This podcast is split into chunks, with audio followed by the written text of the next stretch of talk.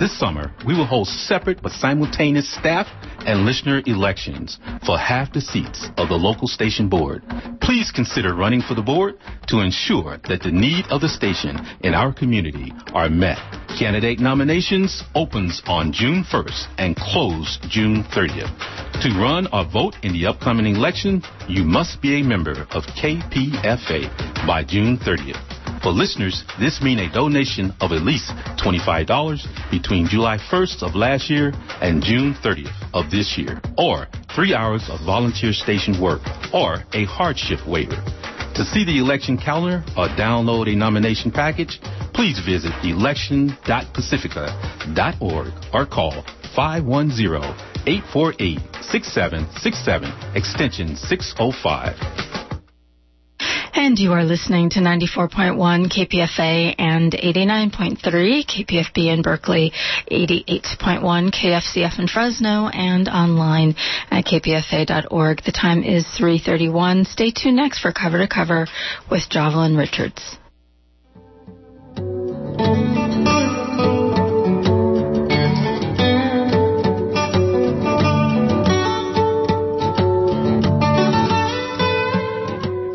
Good afternoon and welcome to Cover to Cover, Jovelyn's Bistro Open Book, where whenever I am with you, I try to bring you something creative, inspiring, something that might touch you, something that moves our humanity forward through film, through literature, through poetry, through dance, whatever I find in the world to offer us to share together. And today I'm doing it again. I am going to be interviewing Theresa W. Bennett-Wilkes.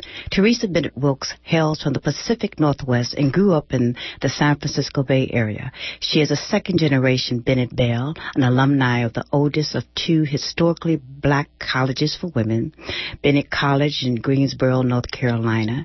She lived and worked for many years in England and now resides in High Point, North Carolina, where she is adjunct professor of communications.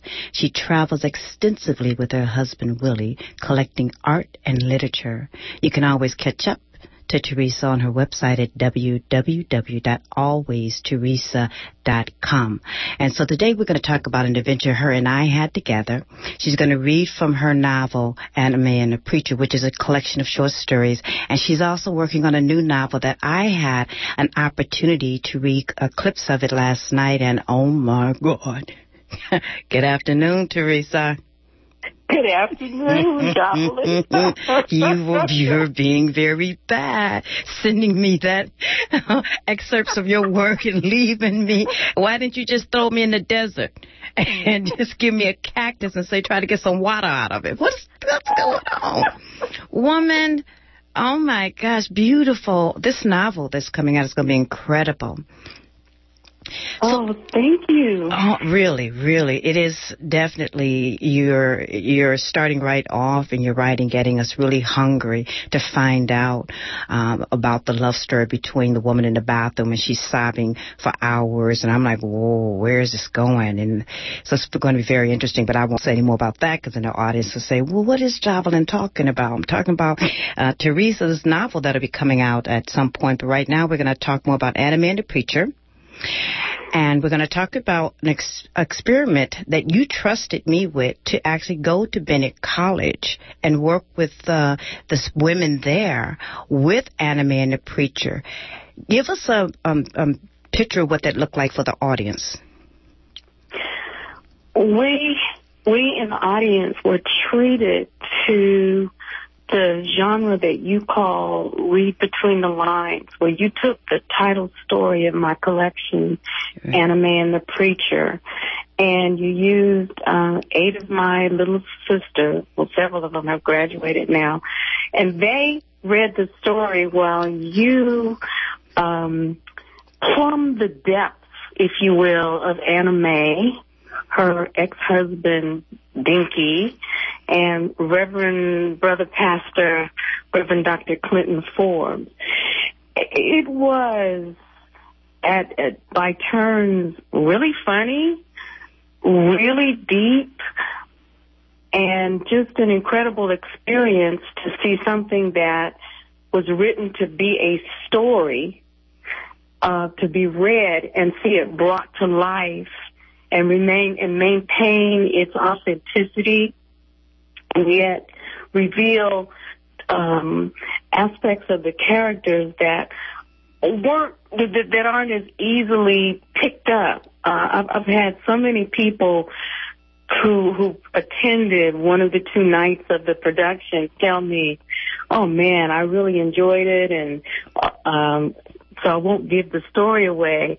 A lot of the comments have focused on Anna May herself, mm-hmm. and Reverend Dr. Forbes. Yeah. Yes.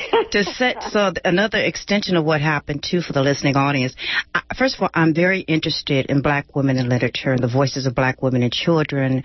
I call them the nappy-headed love stories that I seek out in my own writing and others' writing.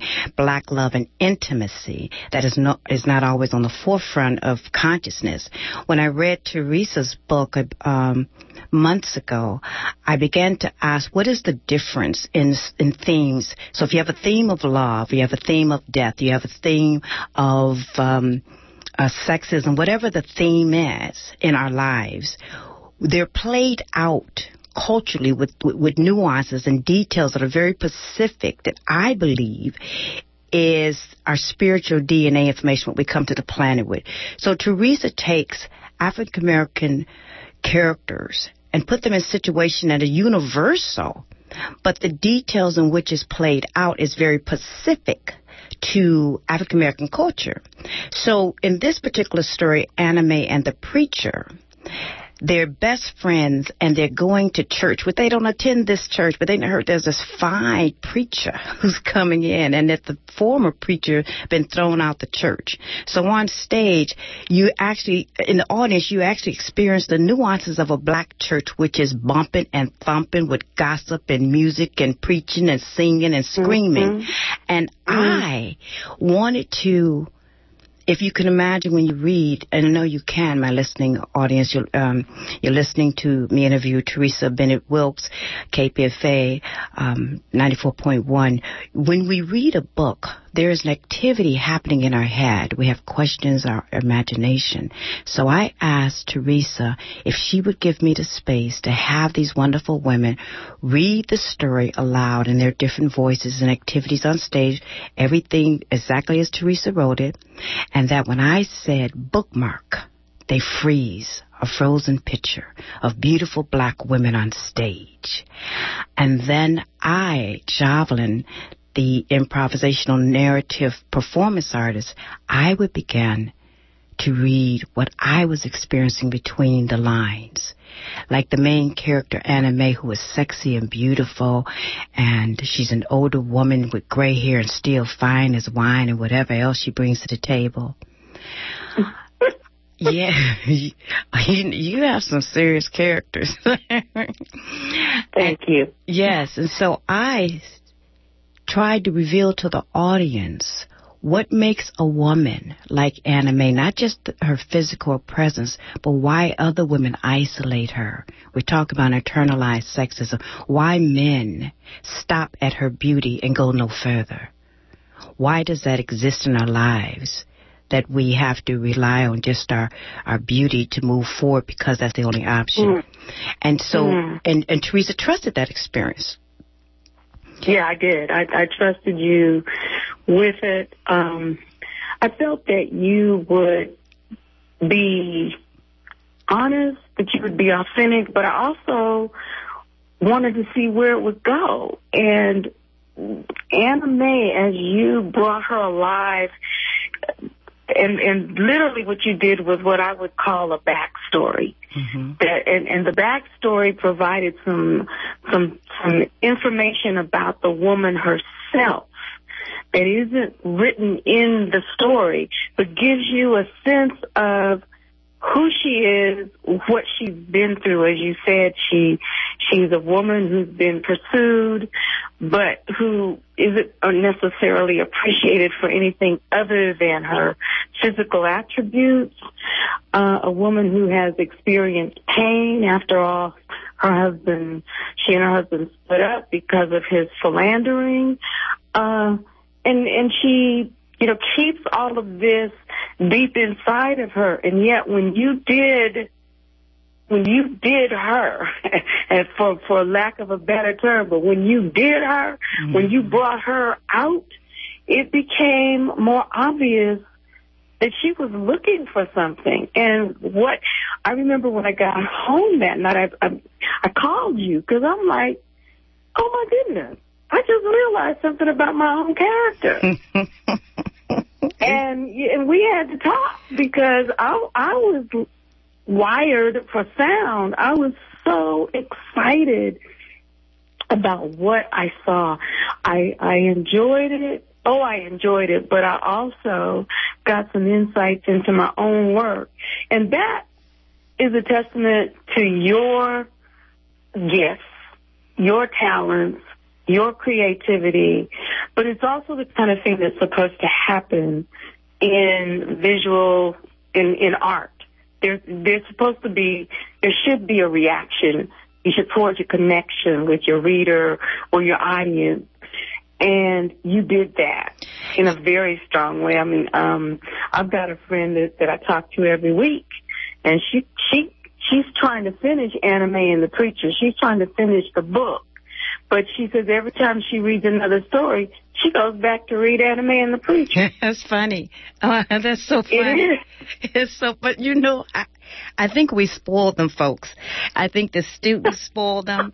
Everybody, because you remember the woman who did the oh my gosh! First of all, let's just do this here, okay? Because I can get excited over the writing and the performance.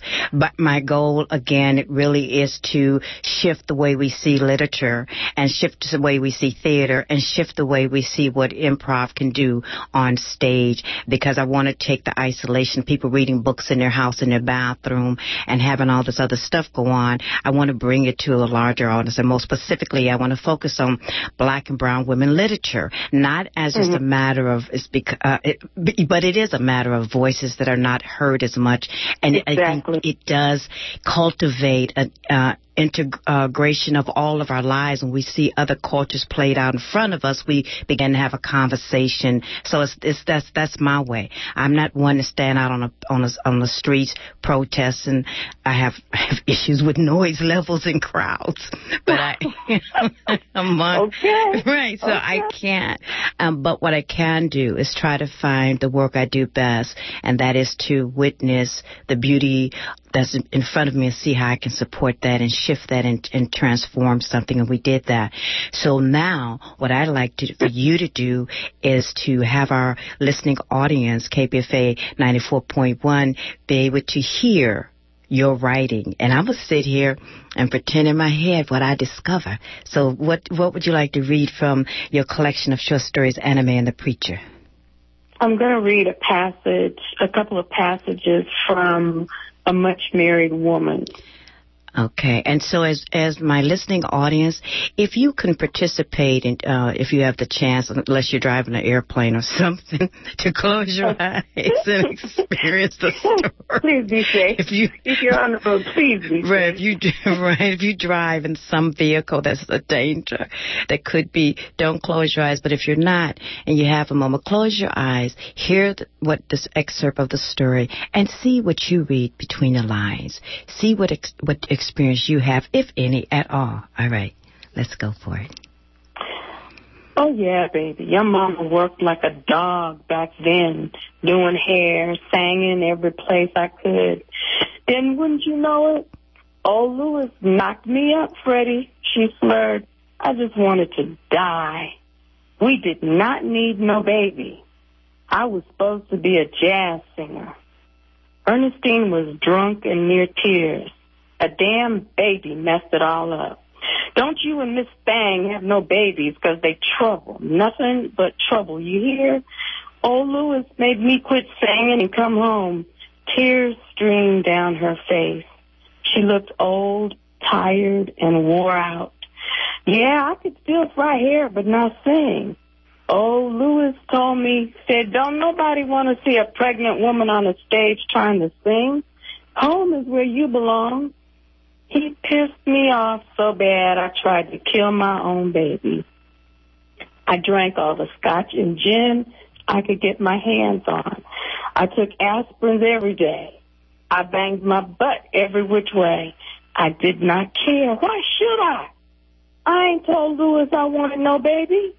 He just got in my stuff, damn him. Freddie sat there, unable to speak. One day I start bleeding and cramping. I was at the shop, me and Ola Faye. She called for Lewis but couldn't find his sorry ass anywhere. He sure wasn't at no job. The ambulance took me to the hospital. I swear I tried to die. I hurt so bad. They kept telling me not to push, but the pain was kicking my behind. 16 hours later, I had me a little boy. He was so tiny, barely weighed a few pounds. Lewis named his boy after himself. I was too sick and tired to care much, or so I thought.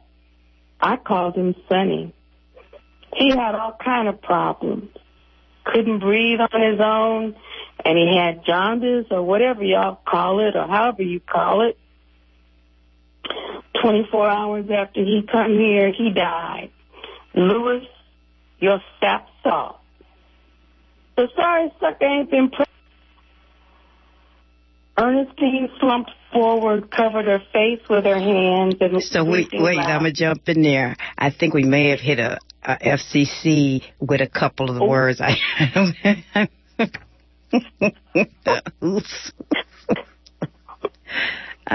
Are we still on the air? Yeah, we're on the air, but the engineer, I saw her moving her head back and forth, but I thought maybe she was, and then all of a sudden she looked at me after another word popped out. I said, oh, my gosh.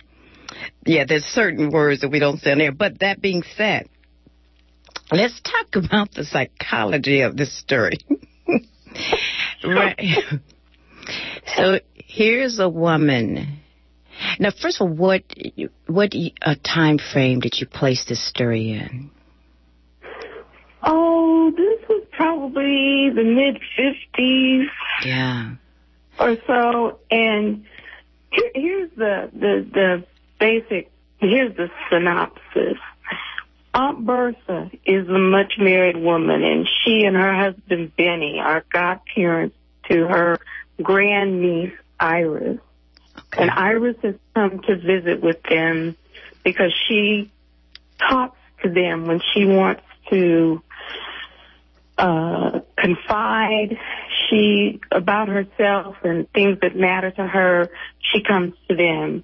And Iris's husband has left her for another woman. And if you really want to know who the woman is, you can buy the book. It's available on Amazon. Anna May and the Preacher, a collection of short stories. But anyway, she comes to visit them because she's met a new man who doesn't care about her past, who loves her, wants to marry her, and she's terrified. So Aunt Bertha decides that she needs to get Iris straight by telling her about her own experiences with love and marriage and the ups and downs of interpersonal relationships. And Aunt Bertha had married Freddie. He was a singer she met at a club on Shattuck Avenue in Oakland. And they married after a very brief courtship without really getting to know each other. And she's actually on what she kind of thinks is her honeymoon.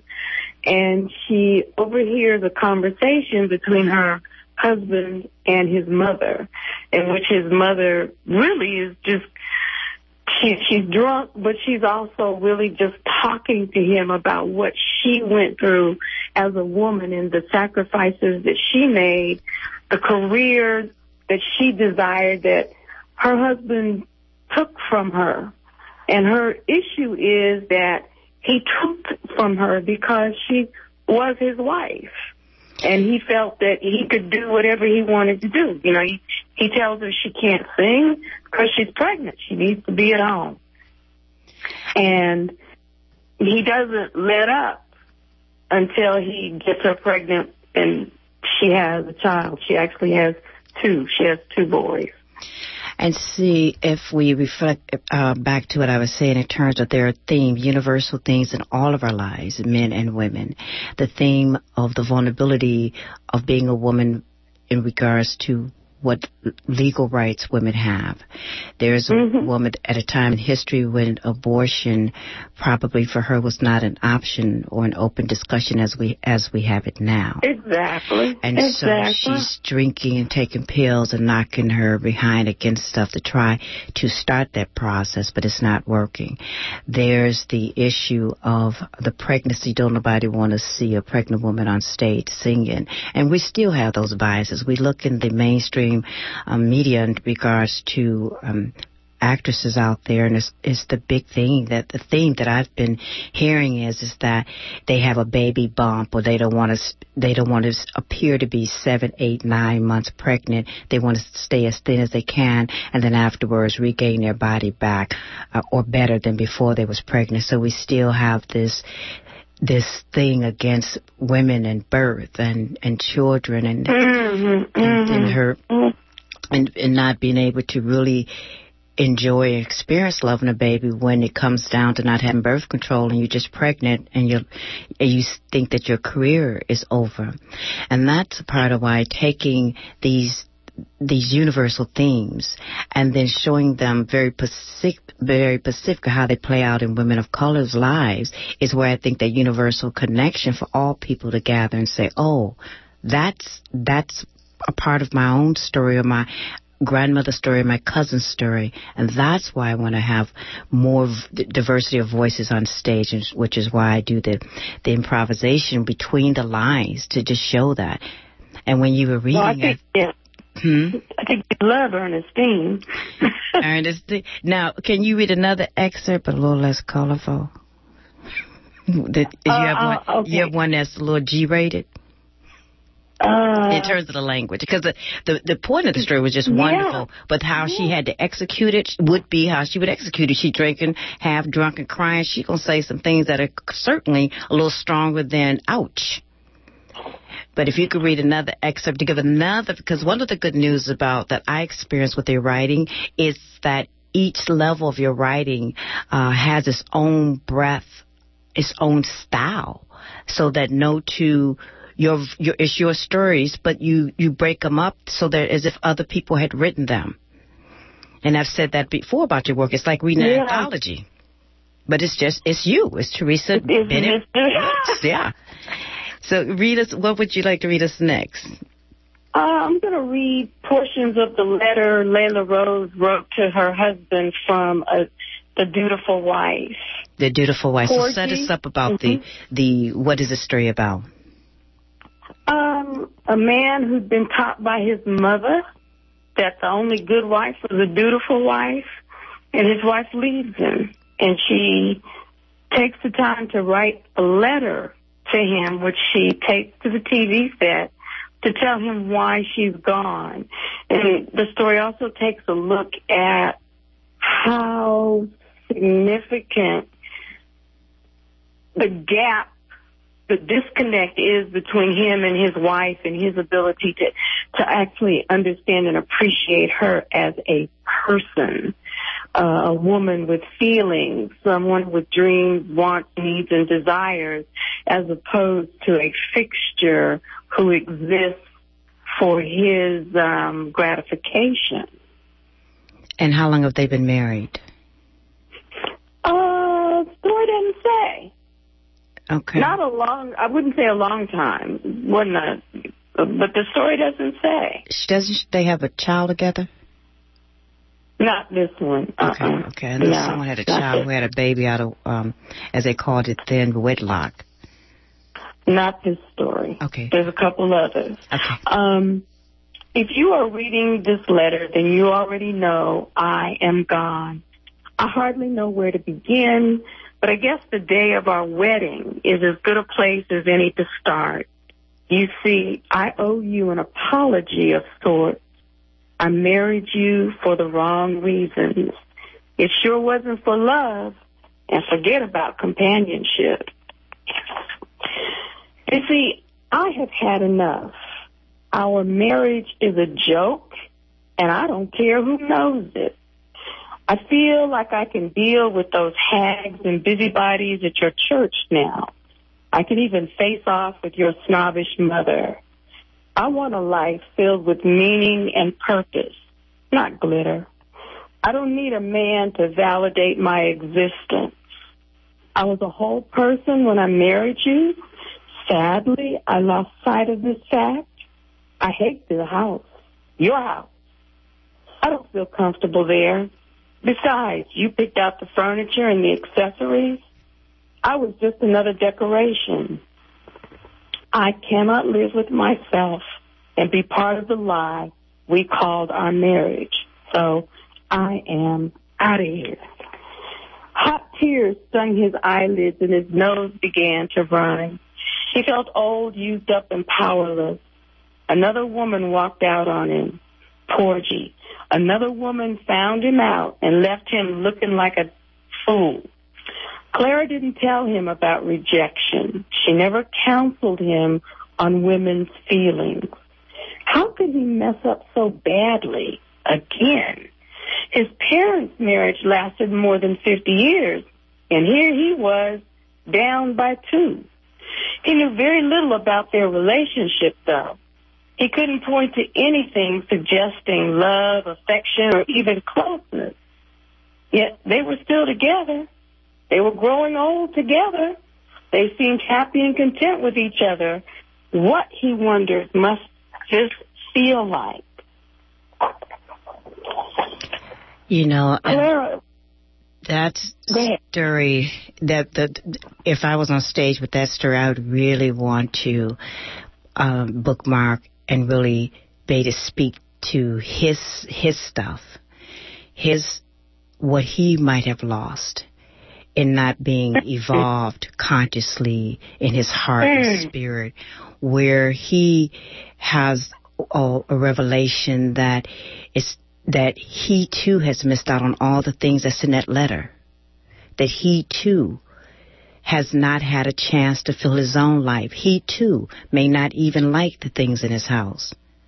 He may discover... As a matter of fact, he doesn't. Once she leaves him and he begins to look around the house, he does go through that. He does realize that they don't have any meaning because they're, you know, his reasons for purchasing them was to create something that other people would envy, covet. Mm-hmm. So you've already pegged him. Yeah, because I like to have the balance, like how does a man, a person, a partner feel as well, and what if you deny, if it's not even denying a person as she was a whole person and then she had to give up so many parts of herself. The fact of the matter is he had to give up parts of himself that probably wasn't even made available because the fact of the matter, he didn't grow up in a household where interconnectedness and intimacy and love and affection. He has no clue there's another world. In this last moment, Theresa, we have about a minute and a half, if that. Let us know where we can get hold of you. You can reach me via my website, alwaystheresa.com, and there's an H in my Theresa. There's a contact link on there, and if you fill out the contact sheet, I'll get it, and I'll get contact form, and I'll get it, and I'll respond. Right. Thank you for hanging out with me this afternoon. I know you're welcome. They always go by so fast. I know. And I'll see everybody next time I see you. You've been listening to Jovelyn's Bistro Cover to Cover. Have a fabulous rest of the day.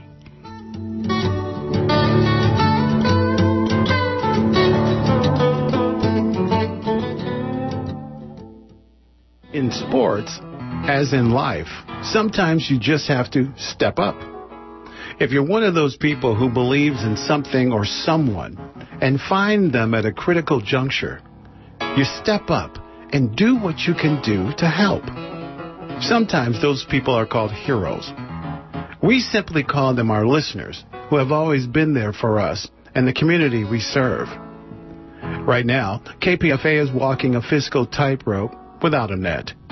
We find ourselves at a critical juncture, just like the country, and we desperately want to be able to provide you with non-filtered coverage in this election season. If you haven't stepped up in a while and donated, be a hero. Go to kpfa.org and click the support button. Step up.